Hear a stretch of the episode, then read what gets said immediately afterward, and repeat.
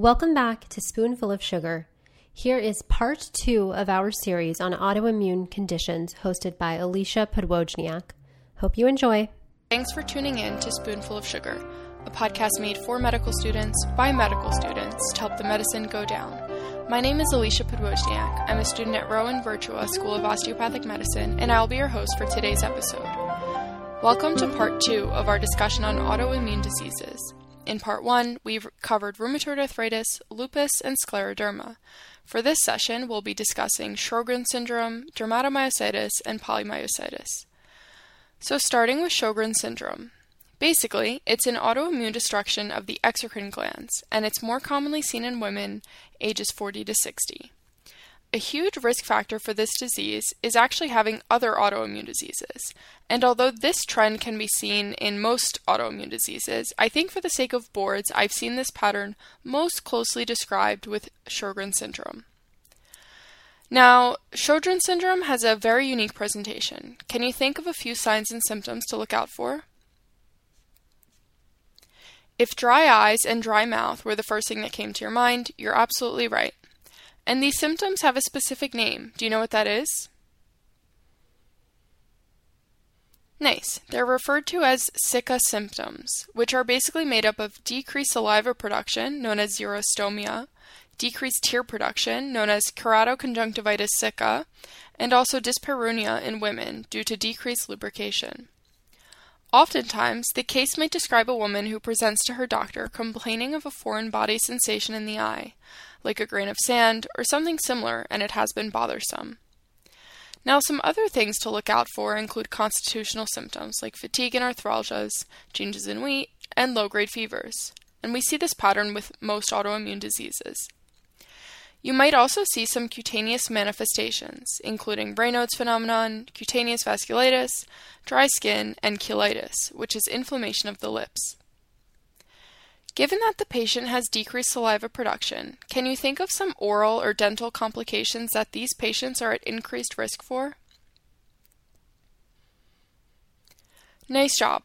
Dental caries, because saliva helps you protect uh, your teeth from certain bacteria, and so if you have decreased saliva production, you can have increased risk of the bacteria eroding your enamel. These patients are also at risk for oral candidiasis and parotid gland infection. Now, there's also a particularly high yield cancer association with Sjogren's syndrome. Can you think of what it is? Nice job. It's something called a maltoma, which is a mucosal associated lymphoid tissue lymphoma, and it's a subset of the marginal zone type non Hodgkin's lymphomas, and in this case, it's associated with the salivary glands. Alright, so let's talk pathogenesis. It seems to be related with viral or envir- environmental stimulus to, to a genetic predisposition. Specifically, it's the HLA DR52.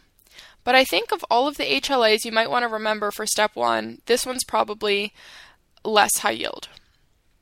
But do you know what the characteristic histologic lesion, lesion of this syndrome is? Great job. It's focal lymphocytic sialadenitis. So there's T cell predominant infiltration of the exocrine glandular tissue, with other humoral factors such as antibodies and cytokines that locally destroy the glands. Do you know the names of the antibodies that are involved in this syndrome? Nice. It's anti SSA, which is also anti Ro, and anti SSB, or anti LA. They may also have a positive ANA and rheumatoid factor. But notably, the anti SSA and SSB can also be seen in lupus, so be mindful of this overlap. Moving on, there's a rather high yield association with a pregnant mother who is positive for anti SSA or SSB antibodies. Do you know what might develop in the fetus if these antibodies get passed along? So, the fetus in this situation is high risk for developing congenital heart block, also known as neonatal heart block. It can be really dangerous and put the fetus at risk for developing CHF, myocarditis, or hydrops fetalis and stillbirth. So, how can you confirm a diagnosis of Sjogren's syndrome? Nice job. It would be a biopsy where you expect to see dense inflammatory infiltrate in the exocrine glands. Okay, let's talk briefly about pharmacology. Can you think of a drug or a drug class that might help with the symptoms of dry eyes and dry mouth? Nice job. So I was going for pilocarpine, which is a cholinergic agonist. And this should make sense because it's the parasympathetic that is rest and digest. And it does things like activating tear production and saliva production. So we would want to use a procholinergic agent like pilocarpine, and it can help stimulate the remaining glands to produce their res- uh, respective secretory products. All right. So lastly, we have to cover dermatomyositis and polymyositis. And for me, it was always a little bit tricky to straighten these two diseases out regarding the antibodies and the biopsy findings, but we're going to try to straighten it out together. I like to think of polymyositis first, sort of like the baseline condition. So, polymyositis is an autoimmune myopathy that has symmetric muscle weakness, and dermatomyositis I like to think of as basically polymyositis but with a rash. Both conditions present with symmetric proximal muscle weakness, so think about the shoulders and hips as being proximal muscle groups, and the question stem might mention something about having difficulty rising from a chair, or difficulty combing the hair, or like grabbing a plate from a cabinet or something similar to that. These patients may also present with dysphagia or difficulty speaking due to weakness in the laryngeal muscles. Specifically for dermatomyositis, there are some key words to be on the lookout for regarding the presentation of the rash. Let's say we have a description of a patient with a purple, dark red colored rash surrounding the eyelids. What is the name of this finding? Nice job. It's the heliotrope rash. And just be mindful that sometimes this rash can mimic the malar butterfly rash that we see in lupus because it can spread down to the cheeks, but as I've mentioned in the previous episode, usually when they're describing the malar rash and lupus, they really make a, a key point to describe the sparing of the nasolabial fold. Now, let's say we have a rash that appears to outline a v neck t shirt. Do you know the term they used to describe this? Well, I kind of gave it away with the v neck t shirt, but it's called the V sign, and it's a rash that outlines a v neck t shirt. So think about the neck and upper chest. Similarly, we have the shawl sign, which would be a rash in the area outlining a shawl, so think about the shoulders and upper back. And these two rashes are associated with exposure to sunlight, so it's really important to emphasize sun protection for these patients. Okay, so another characteristic rash seen in dermatomyositis is commonly referred to as mechanic's hands. Do you know another name for this finding? Great job. So, Gottron's papules, and these are erythematous scaly plaques on bony prominences of the hands and elbows. So think about the knuckles, and I'd imagine that the term mechanic's hands came to describe this finding from the rough, cracked hands resembling, you know, the irregular, overused, maybe somewhat dirty appearing hands that would come from a long day's work in car mechanics. And as always, understand the descriptions and the buzzwords and vice versa, be able to recognize them both, and also pictures. Okay, so for the pathogenesis of polymyositis, it involves cell mediated immunity with involvement of CD8 T cells. And for dermatomyositis, we have humoral immunity and involvement of B cells with CD4 cells. So, again, this is super high yield, so I just want to say it one more time. With polymyositis, we have involvement of CD8 T cells, and with dermatomyositis, we have involvement of the CD4 cells. Both pathologies result in inflammation and atrophy, resulting in muscle tissue damage and necrosis. And I know this might be a silly way to remember this, but it stuck for me. So I always remembered that 4 was the number that came before 8, and D is the letter that came before P in the alphabet. So I always associated dermatomyositis with CD4, because D and 4 were the earlier letter and number, and then 8 and P being the latter half, so I would group them together too. And hopefully that's a last resort memory trick for you, but if you need to use it, there it is. Anyway, what would we expect to see on labs? Nice job. We would expect to see an elevated CK or creatine kinase, depending on how much muscle necrosis there is, and also an elevated aldolase and there might also be a positive ANA. Again, note that these findings are nonspecific. But what are some specific antibodies to this condition? Nice job. There's the anti-Jo or histidyl-tRNA synthetase, the anti-SRP, which stands for signal recognition particle, and the anti-MI2 or the anti-helicase. Of these antibodies, do you know which antibody is uh, more specific to dermatomyositis and which one is more specific to polymyositis? Well, the anti-Jo one is more related to the polymyositis, and anti-MI2 is more related to dermatomyositis. Moving on, I wanted to bring this point up because I remember it being very high yield for the exam. You have to know which biopsy finding to associate with which condition. So if we were to see endomysial inflammation, which condition is this referring to? Nice job. It's going for polymyositis. And the way I like to remember this was knowing that the endomysium is further away from the skin, and therefore it has no cutaneous manifestations with polymyositis. So, if you know what I'm referring to here, whenever you think about layers, usually you'll have like an exo, a peri, and an endo prefix. And exo is the most superficial, peri is the middle, and endo is the most internal. So, in this case, I liked to remember endomysial as being, you know, quote unquote, like furthest from the skin, which is compared to our sister disease, dermatomyositis. So, if we see perimysial inflammation, which condition is this referring to? Nice job, dermatomyositis. And like I said, perimysium, as compared to endomysium, is closer to the skin. And so that's how I like to remember that it has the is associated with dermatomyositis and has the cutaneous manifestations. Okay, so another f- high yield fact is uh, that dermatomyositis has an increased risk of cancers, so much so that some consider it to be a paraneoplastic syndrome. And although paraneoplastic syndromes are a concept for another episode, just know for now that there's a high association with dermatomyositis with various adenocarcinomas, especially ovarian, but also for the colon, lung, and other breast cancers. Okay, so let's do a few cases. Let's say we have a 38 year old woman who presents with complaints of persistent dry eyes and dry mouth. She reports using artificial tears and saliva substitutes frequently to alleviate these symptoms. On physical exam, she has dry mucosa in the oral cavity and reduced saliva production. Her lab tests show elevated levels of the anti Ro antibodies and decreased saliva flow. Which of the following is the most likely diagnosis for this patient's condition? A. Rheumatoid arthritis, B. Lupus, or C. Sjogren's syndrome. Nice job. The answer here is C for Sjogren's syndrome.